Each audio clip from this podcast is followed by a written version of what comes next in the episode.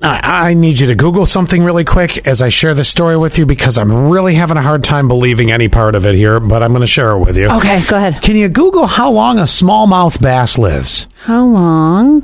Mm-hmm. Lifespan of a smallmouth bass. Remember two S's in bass. Just curious. I've never really thought about it. Six to 14 years on oh, you're average. kidding. Yeah, way, way longer than my guppy. Uh, I Now, okay. a trophy bass, though, that can go uh, up to 20 years old. wow. I had no idea. Maybe there's something to this then. I'm going to share me. this with you and you tell me what you think. A, a scuba di- uh, a scuba A scuba diver. a scuba diver, a scuba diver has apparently forged an unlikely bond with a wild fish and the pair meet up every summer beneath the waves for a reunion. it's like a little Nemo action going on here. I just am having a hard time with this guy by the name of Rex made friends with this smallmouth bass, but it does live for a while. While on a freshwater dive in September of 2021, the odd encounter ended up or ended with the 40 year old naming the fish Elvis.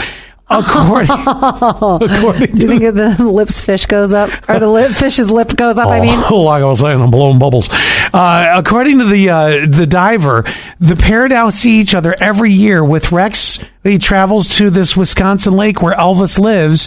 If you have any doubts about the validity of this claim, and I do, I, yeah. um, they apparently there there's a video which I'll share with you, and there's a special call.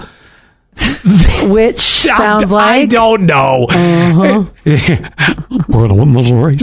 Uh, you know, and, and Elvis comes, and uh, I will do a gulping grunt I mean, sound. wouldn't, wouldn't any fish, if, especially if they think they're going to get fed, yes, come to the, the shore? How do you know it's Elvis? I mean, does he wear a leisure suit underwater? I will do a gulping grunt sound with my throat, and he'll come find me. He also claims his friends uh, get jealous. Well, yeah, because he's probably getting free worms if uh, other fish come around.